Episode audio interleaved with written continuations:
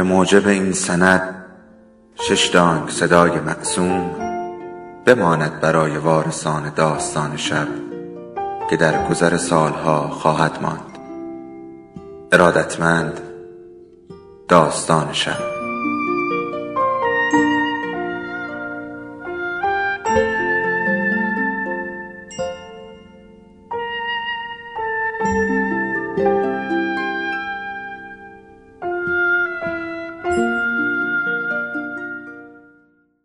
یکی بود، یکی نبود.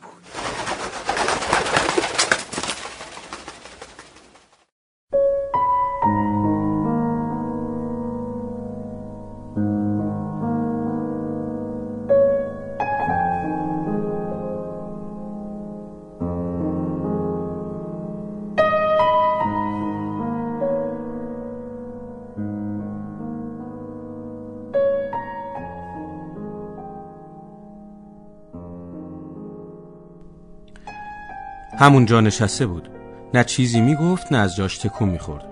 سرش پایین بود و داشت به دستاش که روی میز وسط اتاق به هم گره خورده بودن نگاه میکرد و موهای ژولیده سیاهش هم جوری دور صورتش ریخته بود که نمیشد صورتش رو تشخیص داد. اصلاً به نظر مشکوک نمیومد. اگه کسی دستبندای دور دستش رو نمیدید هیچ حدسی نمیتونست در موردش بزنه. در باز شد و یه نفر با 2 تا لیوان و یه پرونده خاکستری رنگ وارد شد و روبروی اون نشست. از شکل و شمایلش معلوم بود که پلیسه. یکی از لیوانا را به سمتش هل داد اما اون کوچکترین حرکتی نکرد. فقط به دستاش که روی میز وسط اتاق به هم گره خورده بودن نگاه میکرد. بالاخره صبر پلیس تموم شد و گفت خب شروع کن، برای چی اون کارو کردی؟ کدوم آدم میتونه انقدر مریض باشه که بتونه همچین کاری بکنه ها؟ اگه دست من بود همین الان میکشتمت. دلیلت برای همچین کاری چی بوده؟ اون بدون اینکه کوچکترین حرکتی بکنه جواب داد تنها بودم. تنها بودی؟ یعنی فقط برای اینکه تنها بودی همچین کاری کردی؟ چرا نرفتی بیرون؟ چرا سعی نکردی یه کسی رو برای خودت پیدا کنی؟ اون شروع به خنده کرد، اول با دهان بسته. کم کم خنده های ریزش تبدیل به قهقهه شدن. خندید و خندید و خندید، جوری که تمام صورتش سرخ شد و اشک از چشماش جاری شد. ناگهان خندش قطع شد و برای اولین بار به چشمای پلیس نگاه کرد و جواب داد چقدر کوته فکری، تو واقعا نمیفهمی تنهایی یعنی چی. بذار از اول قصه برات تعریف کنم. به پشتی صندلیش تکیه داد، یه نفس عمیق کشید و ادامه داد. همه چی از زمان شروع شد که به دنیا اومدم، از همون لحظه اول. پدر و مادرم منو نمیخواستن. میدونید در واقع من حاصل یه معاشقه در مستیم. تا 2 ماه بعد از حاملگی مادرم اونا حتی یادشون نمیومد که اون شب سکس کردن. بگذاریم. اولین خاطره‌ای که یادم میاد زمانی بود که 3 یا شاید 4 سالم بیشتر نبود. جلو آینه کثیفی که توی اتاقم بود وایساده بودم و داشتم خودم رو نگاه می‌کردم. یه پسر بچه نحیف و لاغر مردنی با موهای نارنجی و صورت ککمکی و لباسی که التماس می‌کرد که آتیشش بزنیم. همینجوری داشتم به خودم نگاه می‌کردم که از بیرون صدای ماشین بستنی فروشی اومد. هیجان زده شدم و تند از اتاق بیرون رفتم و دنبال مادرم گشتم که ازش برای بستنی پول بگیرم. مادرم توی حال روی کاناپه‌ای که انقدر کثیف بود که نمیشد تشخیص داد رنگ اصلیش چه رنگی بوده نشسته بود و سیگار دود میکرد. خاک سراش هم میریخت رو زمین. کلاً خونمون بیشتر شبیه یا آشغالدونی بود تا یه خونه. به هر حال من رفتم و جلوی مادرم وایسادم و همینجوری نگاش کردم، اما اون انگار منو نمیدید.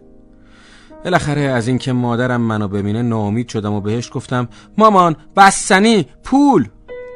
اما مادرم بهم توجهی نکرد. این بار بلندتر گفتم مامان بستنی پول، اما اون بازم توجهی نکرد. منم رفتم جلو و با پا محکم زدم به ساق پاش. مامانم روشو برگردوند و منو نگاه کرد و بعد جوری با لگد به شکمم زد که به عقب پرت شدم و از هوش رفتم. اینا گذشت و من بزرگتر شدم و رفتم مدرسه. روز اول خوشحال بودم، فکر میکردم میتونم دوست پیدا کنم، اما اینطور نشد. دبستان تموم شد و کسی حتی با من حرفم نزد. راهنمایی تموم شد، بازم کسی با من حرف نزد. دبیرستانم گذشت و من وارد دانشگاه شدم، اما هنوز حتی یک دوستم نداشتم. شاید فکر کنید همچین چیزی غیر ممکنه، اما خب برای من اتفاق افتاد. توی دانشگاه هم تنها کسی که توی خوابگاه هم اتاقی نداشت من بودم. یادم میاد روزای آخر دانشگاه بود و من کلاس فلسفه داشتم. فلسفه رو همیشه دوست داشتم. کلاسی بود که هیچ وقت توش غیبت نداشتم. به هر حال اون روزم تای کلاس نشسته بودم و امتحان میدادم و استادم بین بچه‌ها گشت میزد تا کسی تقلب نکنه. همینجور که سرم پایین بود و داشتم جواب سوالا رو میدادم، حس کردم استاد بالای سرم وایساد. آروم سرم آوردم بالا و به استاد نگاه کردم. استادم به من نگاه کرد و ازم پرسید: تو کی هستی؟ شاگرد جدیدی؟ میدونید تو اون لحظه واقعا شوکه شده بودم. استادم منو نمیشناخت. کسی که تا حالا سر کلاسش غیبت نداشت، تنها شاگردی که همیشه نمره کامل میگرفت، اون منو نمیشناخت. این ماجرام گذشت و دانشگاه هم تموم شد.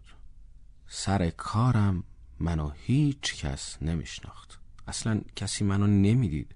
انگار من یه مرد نامرئی بودم. جوری بود که حتی کارفرمامم یادش میرفت حقوق منو بده. کم کم با پولام یه خونه گرفتم توی یه محله نسبتا خوب. آخرین امیدم این بود که همسایه هم منو ببینن و با هم دوست شیم، اما بازم اتفاقی نیفتاد. 2 سالی توی اون خونه بودم. همسایه هم حتی یه بارم به هم توجهی نکردن. حتی وقتی من سلام میکردم بی توجه از کنارم رد میشدن. تمام این اتفاقات باعث می شد هر ثانیه نفرتم از دنیا بیشتر و بیشتر شه. از شادی مردم عصبانی می شدم. اونا این حق رو نداشتن که انقدر شاد باشن، اونم نه وقتی من انقدر تنها. حس می کردم مردم حق منو خوردن. وقتی می دیدم یه بچه با خانواده‌اش داره می خنده، اونقدر عصبانی می شدم که می خواستم تک تک اعضای اون خانواده رو خفه کنم. این نفرت روز به روز بیشتر شد. یادمه یه بار توی تلویزیون یه جفت سگو نشون میداد که داشتن با هم بازی میکردن. اونقدر از اون صحنه عصبانی شدم که تلویزیون رو از پنجره پرت کردم بیرون. یعنی من اندازه سگم نبودم. اون روزا خیلی به فکر خودکشی بودم. تا یه قدمی دار زدن خودم هم رفتم، اما شجاعت این که سپایه رو از زیر پام بزنم کنار نداشتم. کم کم به این نتیجه رسیدم که مشکل از من نیست، مشکل از مردمه. مردم منو نمیبینن. به این فکر افتادم چجوری میتونم کاری کنم که مردم منو ببینن، چجوری میتونم توی چشم باشم، چه چیزی بیشتر از همه مردم رو به خودش جذب میکنه. یه روز جلوی تلویزیون نشسته بودم و داشتم به این فکر میکردم که چطوری دیده بشم که تلویزیون دادگاه اجرای حکم یه مجرم رو نشون داد. خود دادگاه اصلاً برای من جذابیتی نداشت. کل فکر من اون آدمایی بودن که اونجا جمع شده بودن تا ببینن برای اون مجرم چه حکمی صادر میشه. با دیدن اون همه آدمایی که جمع شده بودن فقط داشتن به یه نفر نگاه میکردن. اون همه آدم فقط به یک نفر آدم توجه میکردن. ته دلم خالی شد و یه حس شعف خاص رو برای اولین بار تجربه میکردم. خودم و جای اون تصور میکردم که جلوی اون همه آدم، جلوی اون همه دوربین وایساده و داره حرف میزنه. وجودم انقدر سرشار از هیجان شده بود که حواسم به حرکاتم نبود. یه لحظه به خودم اومدم و دیدم دارم از ته دل میخندم و به پهنای صورت اشک میریزم. داشتم دور خودم میچرخیدم، با هوا میرقصیدم، با زمین عشق بازی میکردم. وجودم سرشار از خوشی بود. کم کم هیجانم فروکش کرد و تازه فهمیدم چقدر ورجه کردم و چقدر خستم. با این فکر که فردا باید یه نقشه خوب بکشم خوابیدم. صبح که از خواب پا شدم میدونستم باید چی کار کنم. پس اول از همه رفتم به یه سوپرمارکت تا تیغ اصلاح بخرم. به اونا نیاز داشتم. خیلی هم نیاز داشتم. به چاقو هم نیاز داشتم. به تعداد زیادی چاقو نیاز داشتم. چاقوهایی با دسته چوبی. مرحله بعد خرید سخت بود. اول باید یه ون میگرفتم، یه ون بستنی فروشی، و بالاخره پیداش کردم و گرفتمش. ماشین تمیزی بود، نیاز به تعمیر خاصی نداشت، بستنی سازش هم کار میکرد، فقط باید رنگ میشد که اونم گذاشتم برای شب. الان باید دنبال مواد بستنی میرفتم. نقشم فوق‌العاده بود. بالاخره انتقام تمام سالهای تنهاییمو از همه میگرفتم. تموم شب و کار کردم تا شاهکارم کامل شه. صبح روز بعدش آماده بود. پس ماشین رو روشن کردم و از گاراژ زدم بیرون و جلوی یه پارک وایسادم و وسایلم آماده کردم. منوی بستنی‌ها ساده بود. فقط یه تفاوت داشت. کنار تمام طعم‌ها یه کلمه مخصوص وجود داشت. تمام مشتریام قرار بود مزه فرمول اختصاصی منو بچشن. کم کم مشتری‌ها جمع شدن و انواع بستنی‌ها رو سفارش دادن. توشون از هر سنی پیدا میشد، از بچه‌های کوچیک تا آدم‌های جا افتاده، از بستنی قیفی بگیر تا چوبی، از شکلاتی تا طالبی. خیلی زود بستنیام تموم شد. هنوز اتفاقی نیفتاده بود. با هر لیسی که مردم به بستنیاشون میزدن من بیشتر هیجان زده میشدم. انتظار سخت ترین مرحله بود، تا اینکه اولین صدای جیغ اومد، زیباترین صدایی که توی عمرم شنیدم. بعد صدای یه جیغ دیگه و یکی دیگه، همینجوری پشت سر هم صدای فریاد و ناله و هق هق شنیده میشد. از ماشین بیرون رفتم تا با اثر هنریم ملاقات کنم. اولین چیزی که توجهمو جلب کرد خون بود، مقدار زیادی خون. اونقدر زیاد بود که هر جا رو نگاه میکردی رنگ قرمز آتشین چشماتو نوازش میداد. دومین چیزی که میدیدی بستنی بود. یه عالمه بستنی روی زمین افتاده بود و آب میشد. اولش متوجه نمیشدی، اما اگر یکم دقت میکردی برق وحشی تیغهای اصلاح و تیغهای تیز چاقو رو میدیدی. آخرین چیزی که توجهمو جلب کرد آدما بودن. از دهن همشون خون میچکید، زبوناشون پاره شده بود، گونه‌هاشون جر خورده بود، درد باعث میشد نفهمن دارن چی کار میکنن. بعضیا گریه میکردن، بعضیای دیگه هم داد میزدن. بچه‌ها قش کرده بودن و منم وسط این جمعیت فلاکتبار ایستاده بودم و نظاره میکردم. خوشحال بودم، اونقدر خوشحال که دستامو باز کردم و دور خودم چرخیدم و از ته دل خندیدم. این کار من بود، هنر من بود. من این صحنه رو نقاشی کشیده بودم. دلم نمی اومد از شاهکارم دل بکنم، اما مجبور بودم برم. هنوز کلی کار داشتم، خیلی جاها باید میرفتم. پس راه افتادم و از اون صحنه دور شدم. این روند چند روز ادامه داشت و هر بارم زیباتر و زیباتر میشد. اون موفقیتم رو روزی حس کردم که دیدم اخبار داره در مورد کار من صحبت میکنه. اسممو گذاشته بودن تیغ یخی. به نظرم خیلی احمقانه اومد. پلیسی که توی تلویزیون نشون میداد داشت میگفت که تمام تلاششو میکنه تا منو پیدا کنه. یه نفر داشت دنبال من میگشت. باورم نمیشد. از اون روز به بعد هر کاری میکردم که پیدا کردنم برای پلیس راحت تر بشه. کلی سرنخ براشون به جا میذاشتم. حتی نزدیک به پاسگاه پلیس محصولاتمو میفروختم، اما پلیسای احمق پیدام نمیکردن. اصلا انگار براشون مهم نبود چه اتفاقی داره میفته. کم کم از پلیسان ناامید شدم و کارمو ول کردم. گفتم یه چند وقتی بکشم کنار تا با قدرت بیشتر برگردم. واقعا افسرده شده بودم، انگار نامرئی بودم. هیچ کس منو نمیدید، حتی پلیسم پیدام نمیکرد. این اتفاقات باعث شد حتی بیشتر گوشه‌گیر شم. هر روز فقط توی خونه میشستم و به دیوار خیره میشدم. هیچ کس منو نمیدید، حتی بعد از اون همه خونریزی. روزها گذشت و دیگه حتی تو اخبارم از من صحبتی نشد. کم کم تیغ یخی فراموش شد. پرونده من بسته شد. دیگه حتی خودمم حال خودمو نداشتم. آرزوهام برباد رفته بود. آخرین کور سوی امیدم برای دیده شدن هم از بین رفته بود. یه روز همینجوری که توی خونه نشسته بودم و به دیوار خیره شده بودم و فکر میکردم، صدای در رشته افکارم رو پاره کرد. یکی در خونه منو زده بود. یکی با من کار داشت. اونقدر هول شدم و با عجله از جام بلند شدم که پام به میز گیر کرد و میز واژگون شد. و هر زوری بود خودم رو جمع و جور کردم و لباسا و موهام رو مرتب کردم و در باز کردم. در رو که باز کردم با یه صحنه عجیب مواجه شدم. جلوی در یه دختر جوون وایستاده بود و توی دستش یه ظرف پای بود. 23-4 سال بیشتر نداشت. موهای آلبالویی و چشمای همرنگ کف دریا و لبخند سرخی که دندونای مروارید مانندشو دور گرفته بود. سلام کرد. صداش از هر موسیقی که شنیده بودم قشنگتر بود. دوباره سلام کرد و باعث شد به خودم بیام. زبونم گرفته بود. بالاخره به هر زحمتی بود خودم رو جمع و جور کردم و گفتم سلام، کاری داشتین؟ جواب داد دوباره سلام و دستشو جلو آورد و ادامه داد من لیلیم، همسایه جدیدتون. صداش سرشار از انرژی بود. آروم دستم رو آوردم بالا و باهاش دست دادم.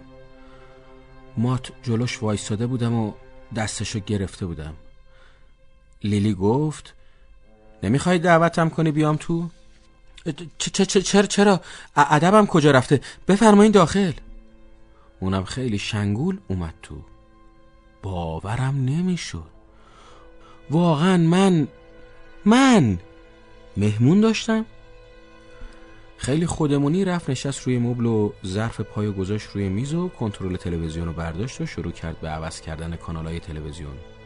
تو همین حینم گفت این ظرف پایو آوردم تا با هم بخوریم، برو دوتا چنگال بیار. منم هنوز مات ایستاده بودم و داشتم نگاش میکردم. وقتی دید هیچ کاری نمیکنم یه نگاه بهم کرد و ابروها و دستاشو جوری بالا برد به معنی اینکه نمیخوای کاری بکنی. منم که یکم به خودم اومده بودم گفتم ببخشید هول شدم، آخه برای من زیاد مهمون نمیاد، در واقع اصلا مهمون نمیاد. اونم جواب داد از سر و وضعت معلومه، حالا چنگال میاری یا با دست بیافتم به جون پای؟ منم سریع رفتم توی آشپزخونه تا چنگال بیارم. دل تو دلم نبود، قرار بود با یه آدم دیگه هم غذا بشم. من چنگالا رو برداشتم و آروم از آشپزخونه رفتم بیرون.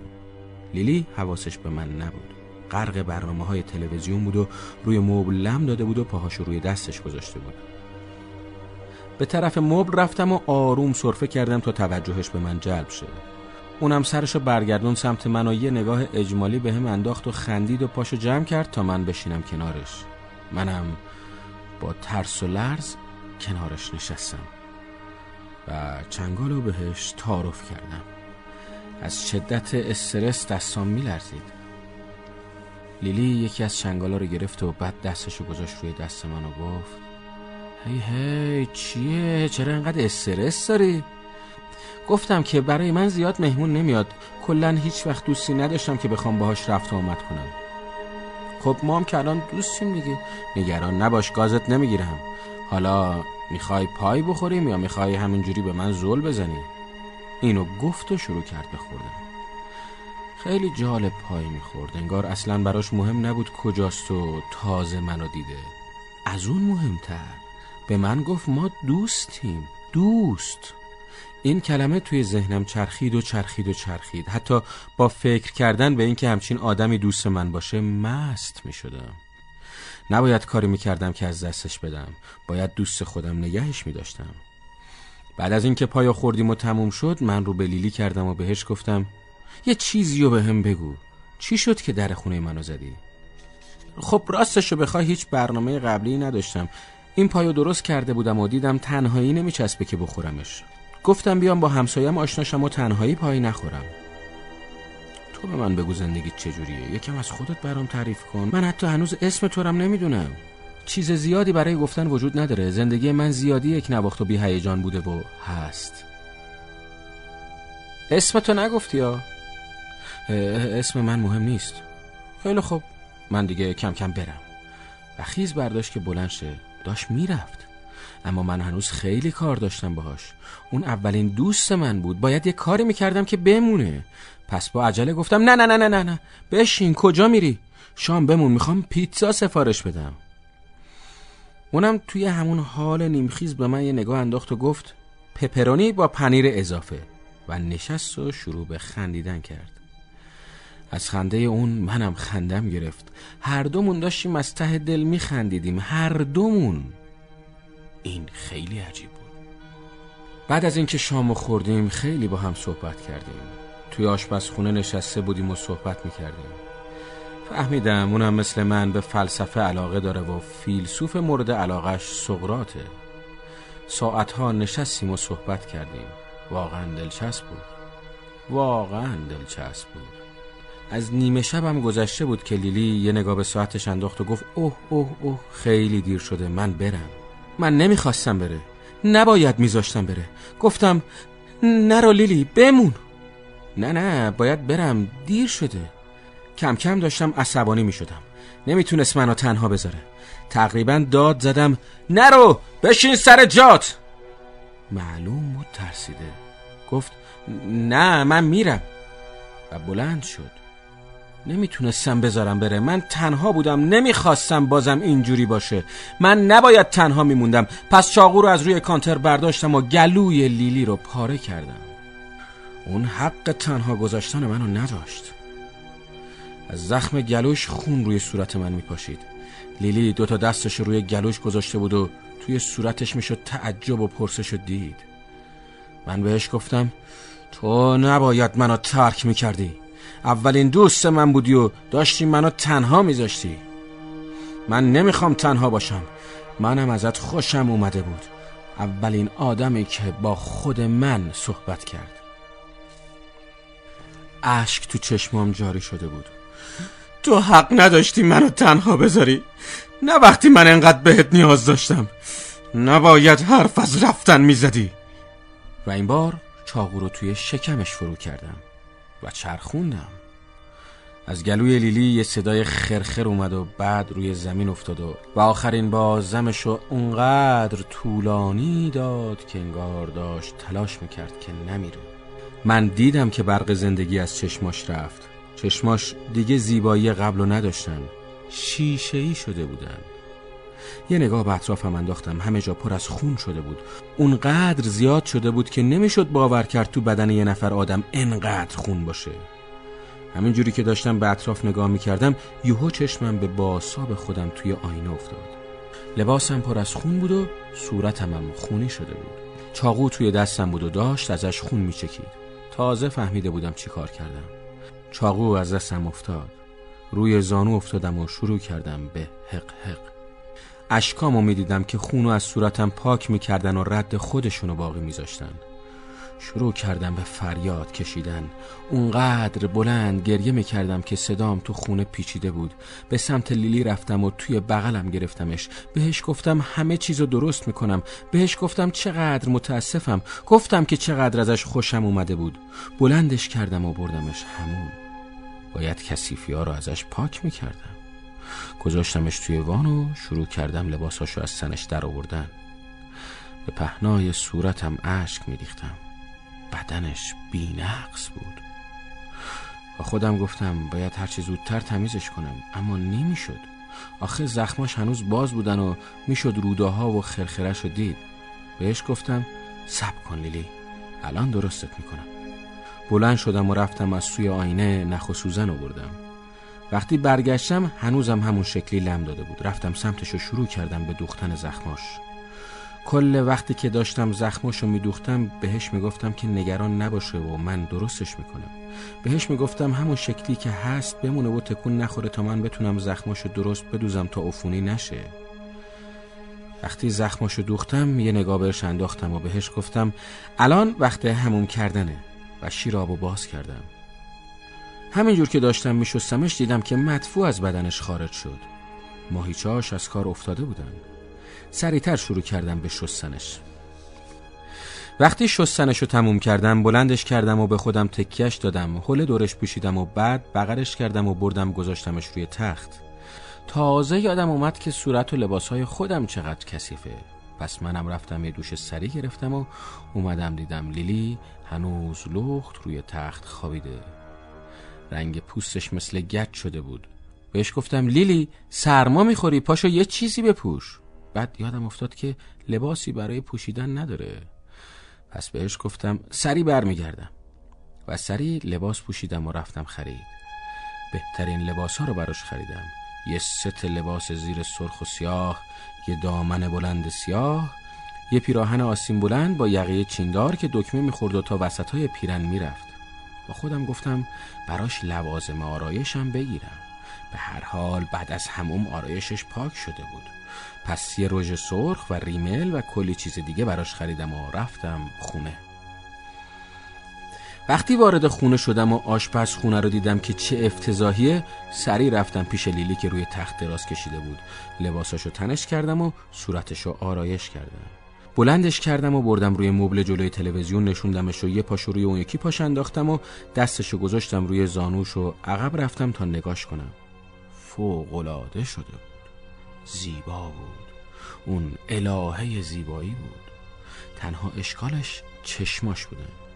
چشماش هنوز مرده بودن. بهش گفتم که من میرم آشپزخونه رو تمیز کنم. یکی دو روزی گذشت و لیلی همونجا نشسته بود و هیچ کاری نمی‌کرد. باید یه کار می‌کردم که تکون بخوره، وگرنه مریض می‌شد. پس بلند شدم و رفتم بیرون. کلی سیم و قلاب ماهیگیری و قرقره و چرخ دنده خریدم. وقتی رسیدم خونه اول به لیلی سلام کردم و بهش گفتم کلی کار داریم. کارم تقریبا یه روز کامل طول کشید، اما آخرش از کارم راضی بودم. سیستم کامل شده بود، فقط باید به لیلی وصلش میکردم. پس قلابا رو برداشتم و یکی یکی تو گوشت لیلی فرو کردم، توی گردن و شونه و دستا و پاهاش. جالب اینجا بود که حتی یه قطره خونم نیومد. کارم که تموم شد یه نگاه به لیلی کردم و گفتم بذار ببینیم چی ساختیم. رفتم و دسته اصلی رو به پایین فشار دادم و دیدم که لیلی از جاش بلند شد. اون واقعا از جاش بلند شد و منو نگاه میکرد. لیلی من زنده بود. چند روزی گذشت و من با لیلی زندگی میکردم. باهاش غذا میخوردم، فیلم میدیدم و میخوابیدم. من عاشقش شده بودم. یه شب که برنامه خاصی براش تدارک دیده بودم و شمع روشن کرده بودم، بعد از غذا بهش پیشنهاد رقص دادم و اونم قبول کرد. پس منم یه موزیک آروم جاز گذاشتم و شروع کردیم به رقصیدن. لیلی سرشو گذاشت روی شونه من و دستشو دور کمرم حلقه کرده بود و داشتیم میرقصیدیم که ناگهان سیمای لیلی پاره شدن و اون شل توی بغل من افتاد. نگرانش شدم و گفتم هی آروم باش، من الان درستش میکنم. توی همون لحظه در شکست و کلی پلیس وارد خونش شدن. مرد نامرئی برگشت و دید کلی پلیس با اسلحه ریختن توی خونش و دارن لیلی رو که روی زمین افتاده بود و ماینه میکنن و ناگهان یکی اونو انداخت روی زمین و بهش دستبند زد. بعد بلندش کرد که ببرتش، اما اون نمیخواست بره. تقلا میکرد که ولش کنن. اسم لیلی رو فریاد میزد و اشک میریخت. داد میزد که لیلی رو اذیت نکنن. به لیلی میگفت که طاقت بیاره. پلیسا کشون کشون اونو دور میکردن و اون لگد میپروند و میگفت ولش کنن و میخواد برگرده پیش لیلی. اما پلیسا بردنش و توی ماشین انداختنش و از خونش دورش میکردن و اونم توی ماشین زار میزد. وقتی داستانش تموم شد داشت اشک میریخت. حتی اون پلیس هم مغموم شده بود. بهش گفتن فردا محاکمه میشه. محاکمش خلاف آرزوش خیلی خلوت و سریع بود. حکم اعدام. قبل از اینکه از دادگاه خارج بشه ازش پرسیدن آخرین خواستت چیه؟ جواب داد بذارین همه منو بشناسن. روز اعدامش فرا رسیده بود. خیلی آروم بود. توی صورتش یه آرامش خاصی دیده میشد. وقتی به محل اعدام رسیدن چشماشو بستن. حس کرد که بلندش میکنم، پس وایساد و دنبالشون راه افتاد. بعد از چند دقیقه راه رفتن به پله رسیدن. از پله ها بالا رفتن تا اینکه حس کرد وایسادن. بعد بندشو باز کردن. اول نور چشمشو زد، اما وقتی چشماش به نور عادت کرد دید که وسط یه استادیوم پر از جمعیت ایستاده. همه دارن اونو نگاه میکنن. خیلی زیادی از جمعیت، شاید چند 100,000 نفر، مستقیما فقط به اون نگاه میکردن. یه نفر تناب دار و دور گردنش انداخت و یه کشیشم کنار سکو براش از خدا طلب مغفرت میکرد. اون شروع کرد به خندیدن، بلند بلند میخندید. کل بدنش مور مور میشد، ذره ذره بدنش سرشار از شوق بود. اون همه آدم اومده بودن تا اونو ببینن. میخندید و میخندید و از چشماش اشک شوق جاری بود. کاری کرد که کم کم جمعیتم شروع به خندیدن کردن. حالا کل جمعیت داشتن از ته دل میخندیدن. همه هم صدای اون شده بودن که ناگهان همه ساکت شدن. تق! زیر پاش خالی شد با لبخند.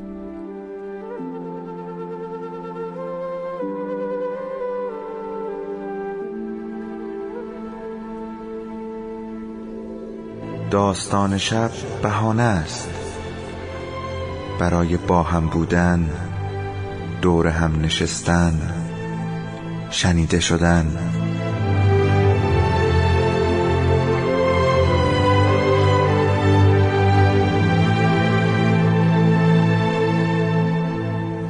صدای افسانه ها رو میشنویم.